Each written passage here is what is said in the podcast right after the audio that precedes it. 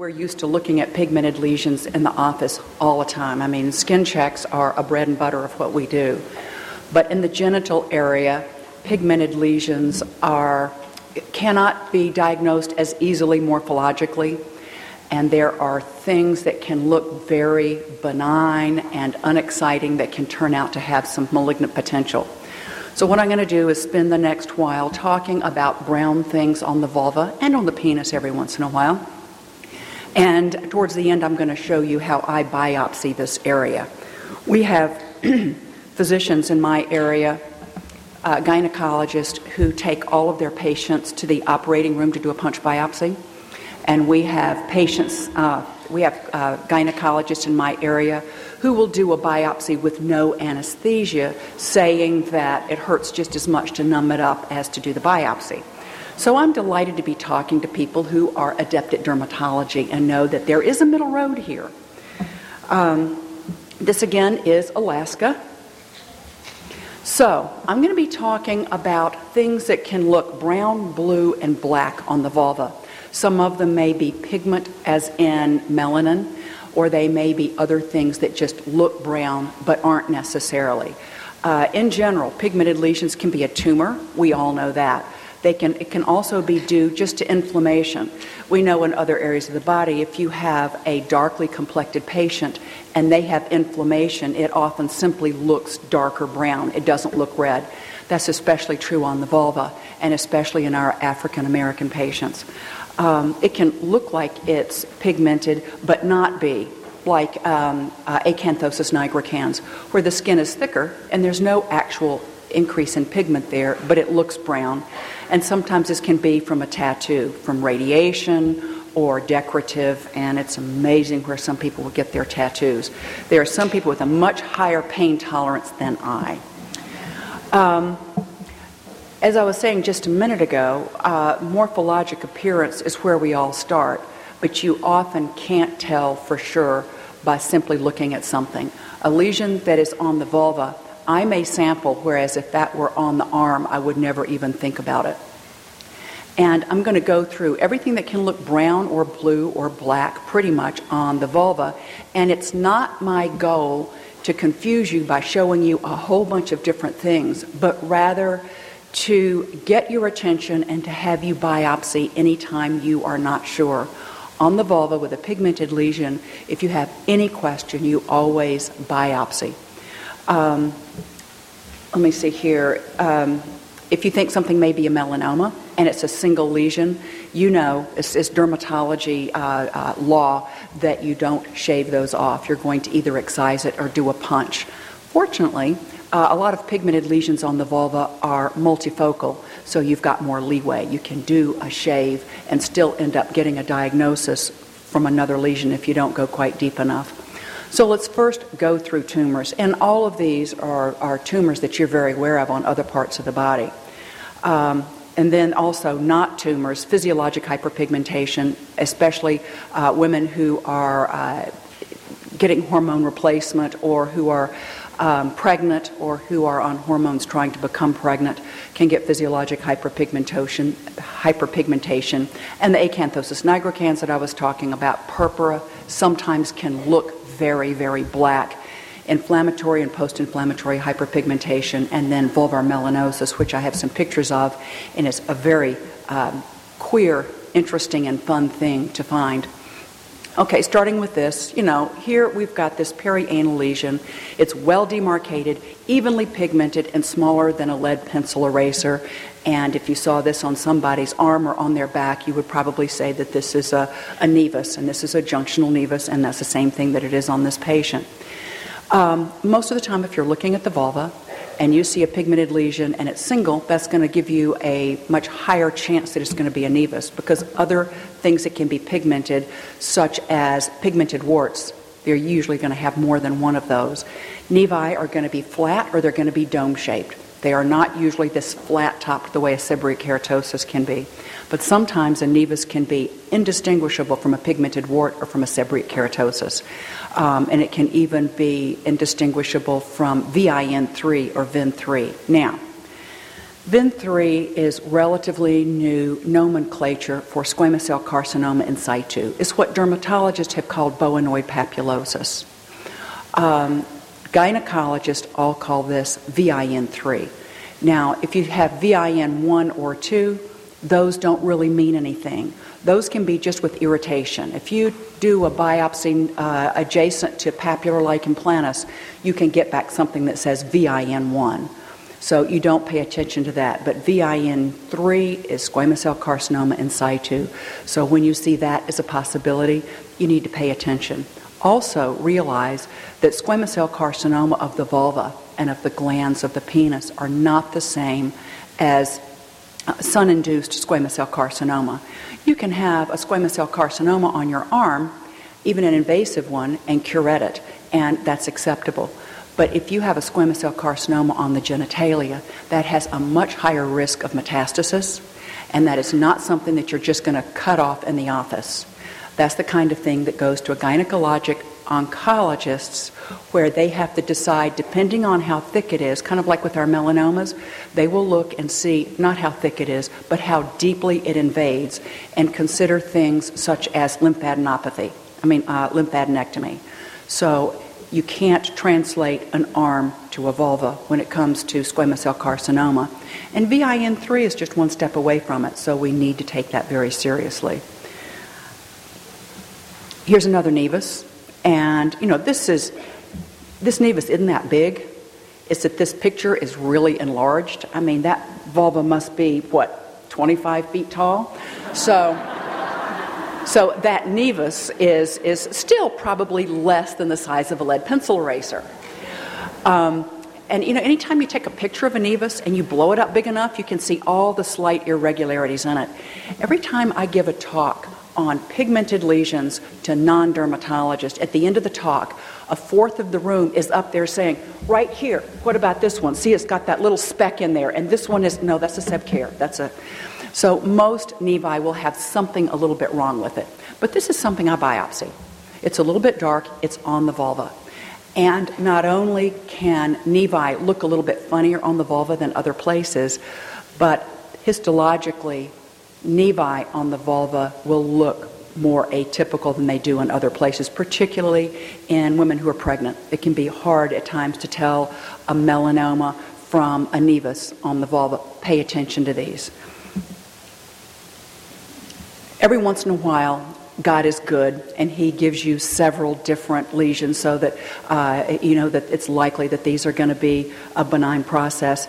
But I would still biopsy this personally to make sure that there is no HPV slash VIN3. Pigmented warts that are flat are the ones that are most likely to show VIN3. And you know, I feel ridiculous when I do it often. I will look at these things. Now, if this person's covered with these all over their body, that's a different thing. It's the context. But if you look at somebody and these are clustered around the genital area and they look just like nevi, I'd still biopsy it because you simply can't tell nevi from VIN3 at times. And a biopsy in your office using anesthesia is not a big deal. How often do we do a biopsy every day in our offices? Excuse me? Okay, so you already know all of this. Nevi should be symmetrical. They should have sharp, regular borders. They should have an even color. They should be smaller than five to seven millimeters in diameter. Um, but then, as I've said, most nevi have got a little notch or a little fleck of pigment somewhere. And here is a, a nevus that's on an inner thigh. And this one on biopsy showed a dysplastic nevus or atypical mole or whatever you like for your terminology to be. And you can certainly get dysplastic nevi on a mole. This, however, is a melanoma. And it's, it can be hard to go from here to here because if you describe it, they're, they're both have irregular borders, they both have irregular color, they both have irregular surface, but it's a matter of degree, and that's why we have biopsies. So, as you well know with melanoma, you know what it is it's a malignancy of melanocytes. And morphologically, these are asymmetrical. The borders are either indistinct or irregular. The color is irregular. The diameter is large. And then the E, I don't like the E about evolving. Everybody, the first day they see something is the, is the day that it appeared. And certainly, if you're talking about on a vulva, evolving just doesn't help very much. Um, but anything that that follows this um, description certainly needs to be biopsied. Now, a weird thing about melanoma on the vulva is that it is very, very often multifocal when it appears. So, whereas seeing multiple lesions most of the time is, is reassuring on the vulva, when you see irregular, very dark lesions, that may well be melanoma. Melanoma is the second most common malignancy on the vulva after squamous cell carcinoma. Now, it's said that 5% of vulvar malignancies or melanoma, but I don't believe that in the real world. I have a terrible time trying to find a photograph of uh, vulvar melanoma. I had to get this one from a friend in Australia. And when I call my local gynecologic oncologist, he sees fewer than one a year. And yet, he spends his days taking off squamous cell carcinomas and doing other gynecologic malignancies. So I don't think it's really all that common. However, um, I do vulvar and genital dermatology for a living, and I don't look at the vulva when I do a skin check. How many people here look at the vulva when you do a skin check? Wow, I'm impressed. You put them up in stirrups. Who puts their patient up in stirrups to look at to do it? I probably should do it. And I also don't look in the mouth, and I know a lot of people look in the mouth. But I do do a skin check on everybody every year. Um, but especially if somebody's got some atypical pigmented lesions, if melanoma is the second most common uh, uh, cancer of the vulva, we probably should be looking for it more because gynecologists, gyne- gynecologists as a group are not very good in skin. And I'm not, I'm not picking on the gynecologist, is that anybody but dermatologists are not very good at skin. We didn't learn that. Yes, sir. I, I don't think it matters. I just pick a place and I'd biopsy it. And it's going to come back either malignant or it's going to come back genital melanosis, which looks very different on biopsy. And I'm going to get there in a minute, plus biopsying techniques. Uh, now, this one, I mean, everybody's mama would know this is bad. But not all melanomas have that black, shiny, nodular appearance. This is a melanoma on the um, inside of a woman's thigh. And she's been following it for several years, and it's not. Um, it is not uh, changing at all, and her gynecologist wasn't worried about it. But while she was there for skin check, she thought that she would ask. And this was a two millimeter melanoma because it is larger than a lead pencil eraser. It has irregular borders, irregular color, irregular surface. This is an irregular lesion. It's not good.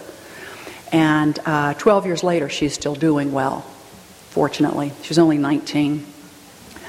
Okay, melanoma. This I'm just going to go through quickly because you've been melanoma today, and we'll be melanomaing more. Uh, we know that the diagnosis is by biopsy. You can look at these and have a strong suspicion, but you're going to biopsy it. And the prognosis is on almost entirely on the thickness of the lesion. Now, interestingly enough, you, um, the gynecologist and gynecologic oncologist don't use Breslow's level very much. They use Chung's level. Chung's level used to be equivalent to Clark's level, but there's no papillary versus reticular dermis. So uh, they just measure it differently, whereas we all know that thickness is what really makes a difference. But if you get back a biopsy and it talks about Chung's level, it's just another way of measuring it that doesn't have very much to do with what you're going to do. Um, the therapy, as you know, is surgery primarily, and um, the margins are going to depend upon how thick it is and what structures you are close to. And then you get a patient like this who has lots of dysplastic nevi. And these people certainly need their vulvas examined um, anytime they come in. There is not, in any place that I can find, an increase in vulvar melanoma in people with, um, uh, with dysplastic nevi. Uh, but the vulva is a very small part of the body, and that's not likely to get reported separately. Dysplastic nevi, as you well know, have the same description they're asymmetric, they have irregular borders, they have irregular color, and they tend to be big. And they exist on a spectrum between benign nevi and melanoma, and you just have to biopsy them to find out. Um, here's a patient who has a dysplastic nevus on the vulva. I excised it. It came back like so many of mine do. I punched it out. Uh, you know, dysplasia, you got close to a margin, you ought to re-excise it, which, which I did. It's not an easy place to follow a lesion. And um, here's another dysplastic nevus that I thought was going to be a melanoma and was not. Seborrheic keratoses. There is no predilection for the vulva or for the genital area for seborrheic keratoses. So you don't often see them there, but certainly we all have those patients who've got huge numbers of seb cares, and you'll just have one or two in the genital area in some of these people uh, because it's there, it's covered with skin.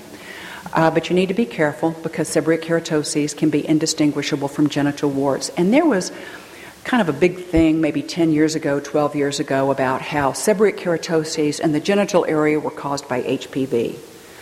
To me, a sebcare in the genital area that's caused by HPV is called a wart.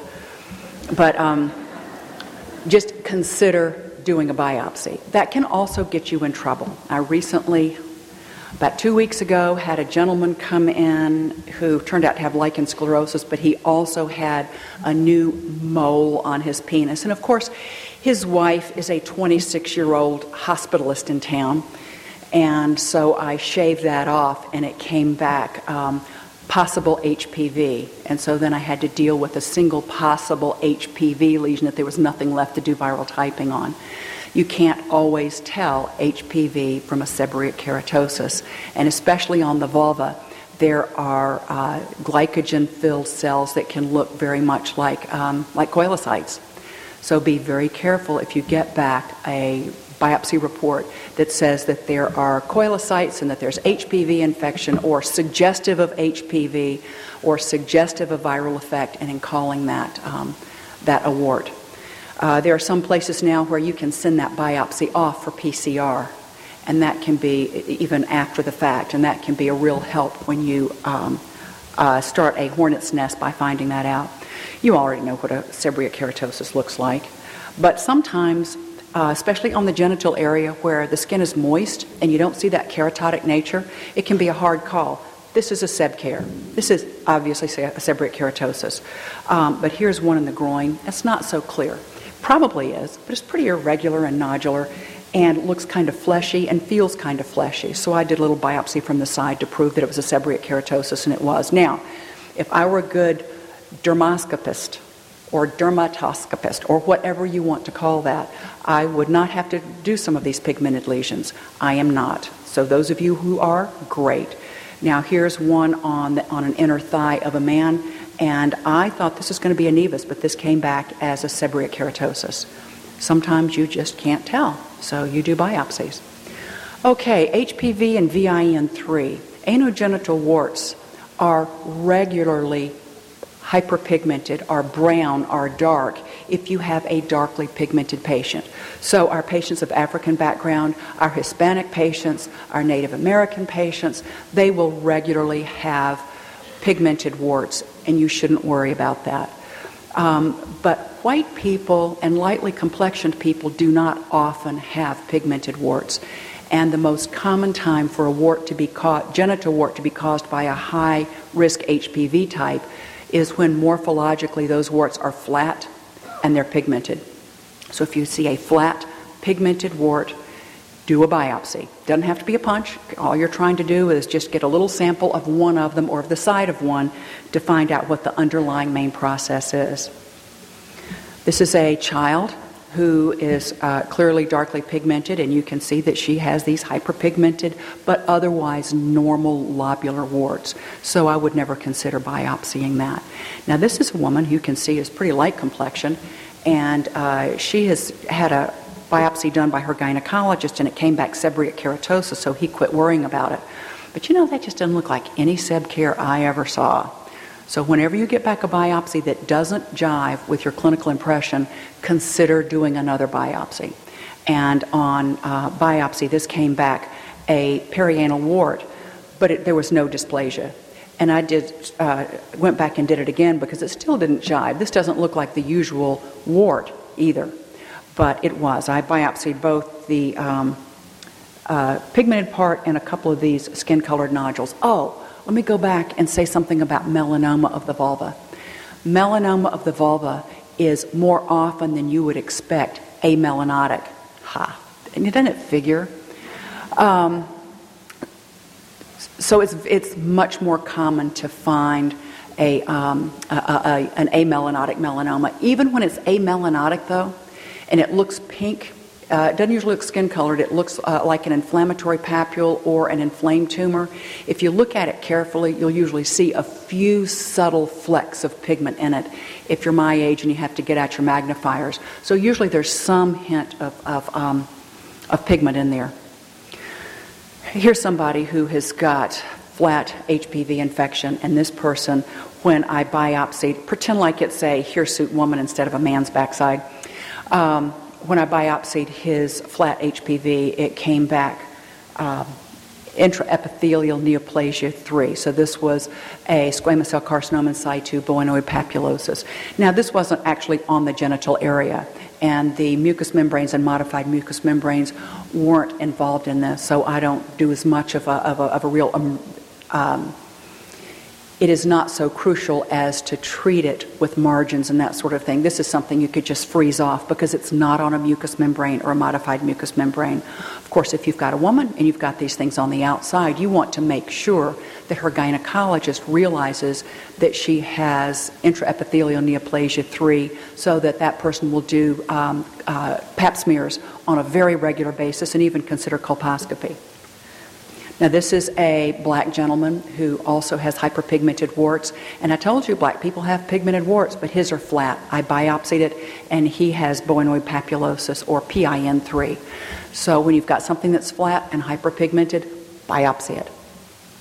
Now, this is also a penis. Um, sorry, I know this is a vulvar talk.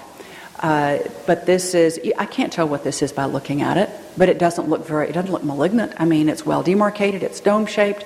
Uh, biopsied it, it was PIN3. He had some other lesions that were, that were helpful also, but I thought it was going to be a seborrheic keratosis. I biopsy much more in the genital area than in other areas. Now, this is on the labia majus and the crural crease of an elderly woman, and you can see these brown uh, plaques that look almost macular. That was VIN3, and the white areas were hyperkeratotic, thick, macerated areas that were squamous cell carcinoma in situ. And this is pretty unexciting looking, but this came back VIN3. And with my magnifiers and with my finger, I couldn't tell any elevation at all. It looked completely macular, but there was no reason that she should have this. Now, if you look at her vulva really carefully, look at her clitoris and clitoral hood. See, she's got some agglutination of the clitoris over the clitoral hood there. She has uh, some um, adhesions, and she's got a little bit of edema of that clitoral hood, and it's a little bit white. And so she has uh, VIN3 that was actually associated with her lichen sclerosis.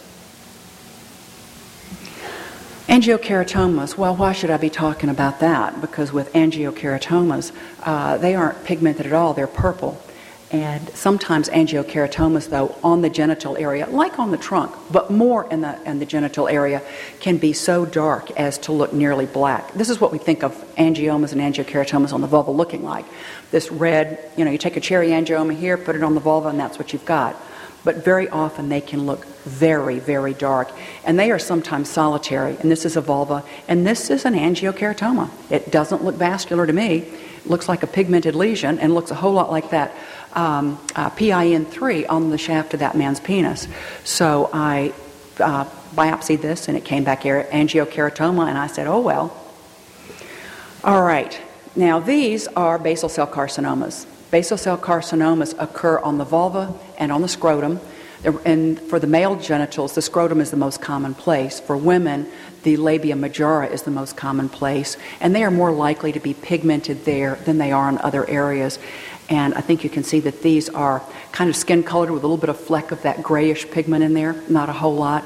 Once again, you get that biopsy, you get that answer by biopsy. When you don't know what something is, biopsy it. I sure am glad that I'm better at picking out lesions on other parts of the body, or I would spend my whole day biopsying everybody. But the vulva is a, um, a different place where things are not necessarily what they seem. You already know about basal cell carcinomas as well. Um, they're not true carcinomas, but you do want to know that they're there because they're going to cause large ulcers otherwise. Uh, these are not women who necessarily have had radiation. We don't know why they come up, but they certainly can. There is no association. There's no association with HPV or smoking or anything else that we know, just bad luck. Clearly, there's a reason, but we don't know what it is, and they're not common enough for anybody to have really tracked this down. Then there are pigmented lesions that are not tumor. Most of the time, when you have large areas of pigment, it's macular. There's no thickening of the skin. They, they are just color change on the vulva. But you, and be very careful to look, to be able to tell bluish black colors from purple red colors, since one is usually inflammation or vascular, and blue and black is usually pigmented melanin or something else like that. So things to look look for here are physiologic pigmentation.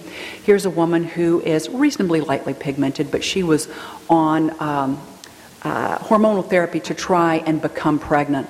And so her labia minora and her perianal skin are very dark. Uh, this is just somebody I was seeing for another reason, and she let me take a picture of her vulva because this is not something that usually comes to our attention unless a woman has recently read an article in Cosmopolitan or something and gets out a mirror and looks at herself and thinks that things have changed. Um, acanthosis nigricans, this is a really common place for acanthosis nigricans. Uh, as you know, you see this primarily in people who are overweight, who, people who have insulin resistance. You often see it around the neck, you see it in the axilla. Uh, it seems to have something to do with skin folds and friction. And hey, the, the vulva is a place where you've definitely got skin folds and friction. So it's a place that you will see it there sometimes, even when you don't see it in the axilla or around the neck. Uh, even though the skin looks thick, you can see the velvety appearance, and you can also see that there's some little skin taggy things because um, acanthosis nigricans is really, uh, in some ways, histologically, a lot of very small skin tags. Um, so you often will see skin tags in association with acanthosis nigricans. Clinically, the skin looks dark. Clinically, the skin looks very thick, thickened. The reason they call it acanthosis, but it is not thick. It's just very folded. But if you take it and you, and you, and you stretch on it, it's not thick. And if you biopsy it, the epidermis is not thick. It's just very, very folded. There is not an increase in melanocytes. It's just that the skin is very folded, so it looks darker. Um, it's associated, as I said, with insulin resistance, and we see it almost entirely in obese people. If you see this in a thin person, then you need to worry that there is something going on hormonally with that person. And they should be seen by an endocrinologist for a screening because you want to be sure that they don't have any tumors that uh, may, be, may be causing this. If you see, a, see this in a diabetic or an obese person, there, um, there is nothing else that you really need to be doing about this. Here's another patient who's got this uh, fairly classic acanthosis nigricans and the skin tags, and someone else who was not especially overweight, and we were not able to find any reason for her to have uh, acanthosis nigricans. This is a woman who was sent to me to rule out melanoma, and I think if you look at this, you can see around the edges that it's um, kind of a reddish purple. This is purpura, and it turned out that she had uh, lichen sclerosis. And she had purpura because she had lichen sclerosis. This was not a pigmented lesion. And when you looked at her whole vulva, you could see what was really going on. So she didn't need a biopsy to rule this out as a pigmented lesion. Um, but be careful. Sometimes you have to, you have to get out the magnifiers. Uh, here's another patient who's got purpura that can have a, a really blackish, ugly, ugly color. Um, this is a patient who's got lichen simplex chronicus. She's been rubbing and scratching, so she has got both um, inflammation as seen through dark skin, making it look darker, and she also has post inflammatory hyperpigmentation because this has been going on for quite a while.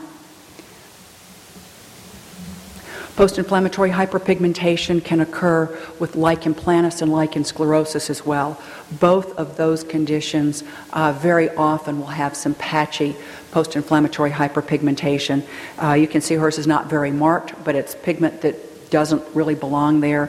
But she also has no labia minora and she's got some scarring over her clitoral hood.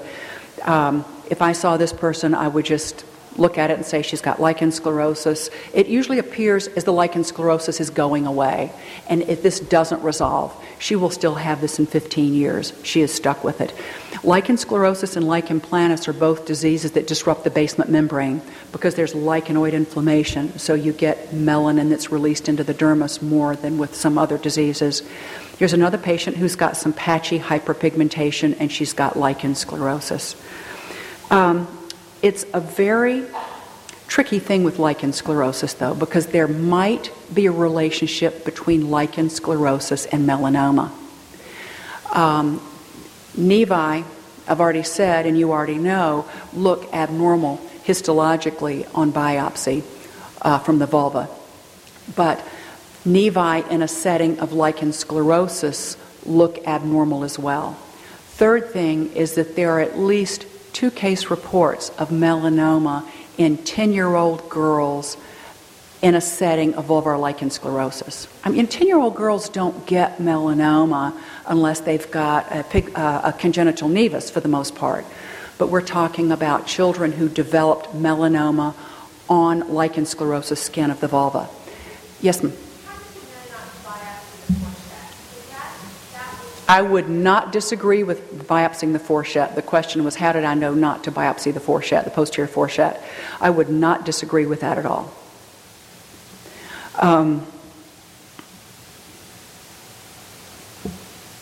this is something else that can occur with lichen sclerosus. This is vulvar melanosis, vulvar lentiginosis. You can see it on the penis, you can see it on the mouth. This is a woman. Oh, man. Low income lady comes in. I see low income patients a half a day a week. She comes in, and what's her chief complaint? Her chief complaint are my lips are too long and they bother my eight year old daughter. What do you say to that? You know? How does your eight year old daughter know you've got lips? Well, we shower together.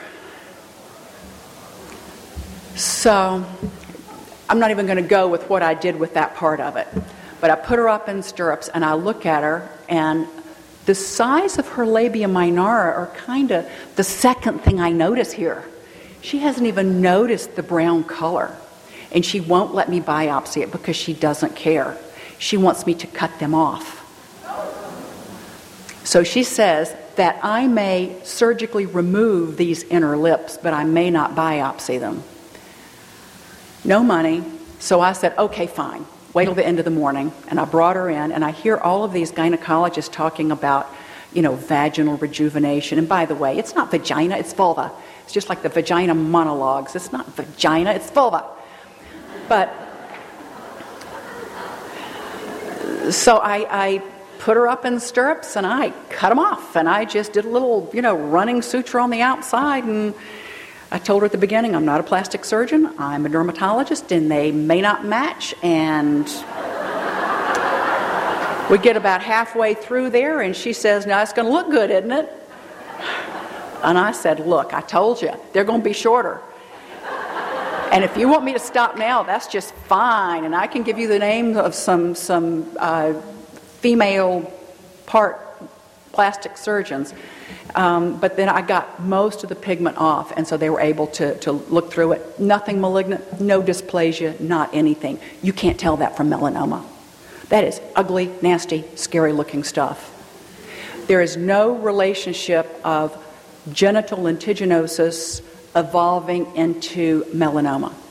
There is one case report of genital lentiginosis being associated with bladder melanoma. I don't know what that means. We're certainly not going to start looking in people's bladders if they have uh, genital lentiginosis. This person deserves a biopsy, and even though I know the literature, and by the way, the literature is like 10 articles. So don't take that as the end all be all. I'm still in my patients going to biopsy it, I'm going to photograph it, I'm going to put it in my chart, and I'm going to look at it each time. This is completely macular. No, no texture change, no thickening, no nothing um, essentially almost always multicentric, often these wild blacks and blues. It's not just light brown discoloration. We have no idea why. But like I say, it also occurs the, in the mouth uh, and it also it occurs on the penis. Here's another woman who comes in. She doesn't like the color. She wants it gone. Um, I didn't know what that was going to be. Biopsied it, vulvar uh, melanosis. She wanted it gone, so I uh, sampled another place and then froze it. Why did I sample another place? I don't know. Because histologically, they're nothing alike. If you have a dysplastic nevus, or even have a, a benign nevus, and you're worried about melanoma, having sampled it may not tell you the whole thing. Another place may look different. But with lentiginosis, if that's what one of them has got, unless this woman decided to have two unrelated things, you don't need to sample multiple places. Here's another patient who's got vulvar lentiginosis, and she also has lichen sclerosus. So, lichen sclerosus can have not only post inflammatory hyperpigmentation, but um, genital lentiginosis or genital melanosis. Here's another patient who has got really pretty wild uh, irregular hyperpigmentation associated with her lichen sclerosus. She came because of the pigment change, not because of the lichen sclerosus, and didn't know that she had lichen sclerosus. So, biopsy it. Um, there's no known association with melanoma. Vulvar biopsies. Okay. Um, vulvar biopsies are something that I do a fair amount of in my office, and I don't think there's any one way of doing it. I find that when I tell patients that I want to biopsy their vulva, they are not very happy about it. Go figure. So I will very often tell people that I will put a topical anesthetic on if they prefer, or we can just do it. And that if I numb them up, it's going to feel like a bee sting for less than a second. But if I put a topical anesthetic on, they will be up in stirrups for about 45 minutes. And I find that most patients who are ready to freak when I tell them I'm going to do a vulvar biopsy once they stop and think about it and they think, one second, 45 minutes. One second, 45 minutes. And they say, oh, just do it. And it seems to give them a reality check that it's really not, um, it's not worth freaking about if it's not worth being up in stirrups for 45 minutes about. And then I will, uh, if I have put put a topical anesthetic on it or not, I will um, anesthetize them with lidocaine with epinephrine, and you all know on the penis too, you can use lidocaine with epinephrine. Not if you're doing a deep block, but if you're doing um, skin. I mean, we're talking about a vascular area here. Um, and then you can either do a punch or a shave. How do you decide whether to do a punch or a shave? Well, pretty much like you do on other skin surfaces. If I am biopsying hair bearing skin, dry keratinized skin. And if it's a thickened area or tumor, something like that, I am going to be doing a punch. If it's going to be a blister or if it's on a modified mucous membrane, I will usually do a shave. Uh, I don't like doing punches on the modified mucous membranes or the mucous membranes because the skin is so thin. You know, you go in there and your sample is like paper thin, and sometimes you pull the punch out, it's not there. And it's mushed up around the edges and you're digging around trying to find it and, you, and it folds and everything else when you put it when you're trying to get it processed. So i rarely do a punch on modified mucous membranes unless it's thickened tumor and then i will um, when I do a punch, I did a, a, study one time where I where women needed two punch biopsies on the vulva, so I figured, what the heck? I closed half with Vicryl and I left half open. I found that half of my patients preferred it closed with Vicryl, the other half preferred it open. So since I'm a lazy person, I don't close my punches on the vulva since it was 50-50 with my patients.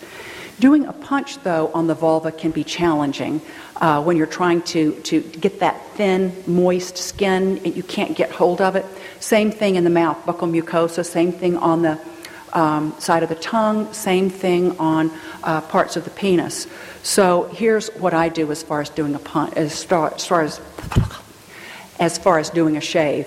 I will take a suture and I will take a little bite of the suture because if you grab it with forceps, you're going to crush it.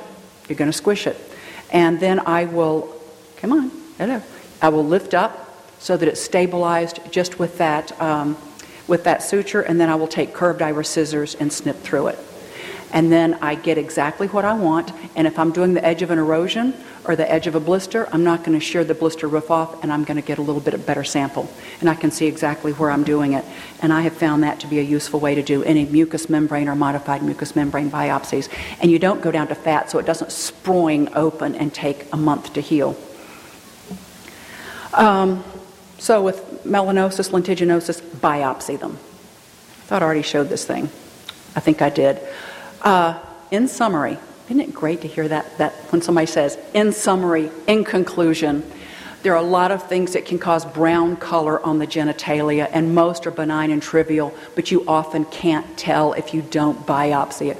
So if you have a, a flat brown spot on the vulva, seriously consider biopsying any flat brown spots. And just when I think I put every possible thing that could be brown in this lecture, this woman comes in and um, her referring doctor thought it was a melanoma and instead it was a giant blackhead. Okay, thank you very much.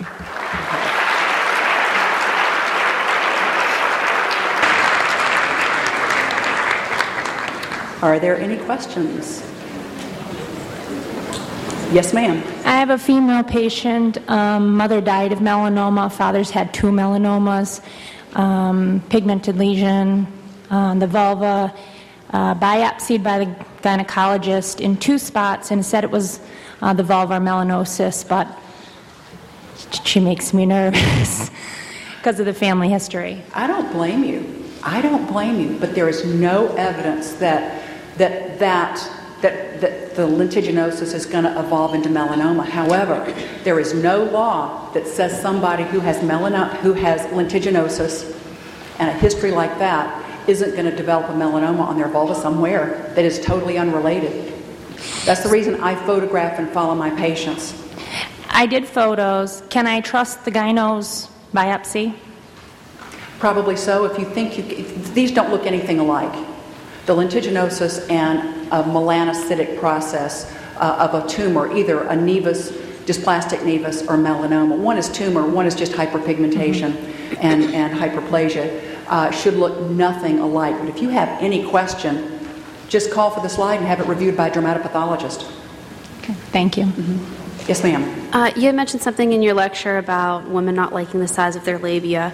Uh, ironically, in the past week, there was an article, I think it was on MSNBC.com, uh, about women, um, the incidence of women having cosmetic procedures on the vagina, I'm sorry, the vulva, are increasing. Good job. Are increasing. I'll tell Carrie. What is your take on that?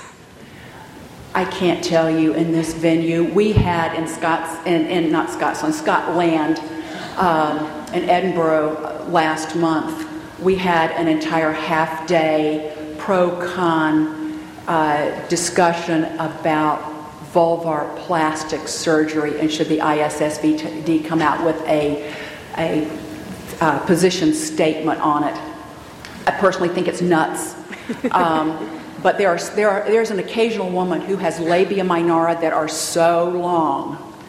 How long are they? That they can really be uncomfortable and be irritated and tangle in underwear and stuff like that. But, um, but in general, okay. it, it's a very popular thing to do. I see advertisements in our local newspaper now for vaginal rejuvenation and designer vaginas. That's my favorite. You know, I can't even figure out where to put the furniture in my living room, much less to design my vulva. It is really common. The hospital that I work at, the plastic surgeon has actually been getting a lot of female patients requesting that their vulva look better. Oh, yeah. So yeah, I think there are people who need to get a life, but that's just. yes, ma'am. For um, normal looking nevus and kids, peri, you know, in genital areas, the parents has request that you take them out. What is, how do you handle that? And if you do take that out, at what age do you recommend? A normal appearing nevus on a child, um, I would leave it alone if it's an absolutely normal looking nevus, and I personally would not want it removed, and I would tell them to wait until puberty and that they were old enough that they wanted it off. Uh, understanding that, if I find out that they're going to go to a surgeon who's going to put the kid to sleep, I might um, be willing to be pushed. But gosh, I don't like attacking the genitalia of children if it's, and, and before puberty, if it's not in a setting of melanoma, and if they've not been abused so that it's HPV, I just would not worry nearly as much as in an adult or postpubertal child. Yes, ma'am. In somebody with perianal warts, do you ever recommend referral to GI for a scope? I used to. I used to try and get rid of absolutely everything I saw, and I don't anymore. I just, um, oh, um, I, I just treat what I see. Uh, but if it's a high risk type, absolutely. If they're brown and flat and I biopsy them and they show squamous cell carcinoma in situ, you betcha. But otherwise, no, I just treat what I see. And I didn't put my disclaimer disclosure slide up here, and I have this much of a disclosure uh, thing because I um, used to speak for Graceway and 3M about Aldara, and I use uh, quite a lot of Aldara or imiquimod on my VIN3s and my genital warts. I find it to be a very good medication, and it's so much better than carving up people when they've got something like VIN3.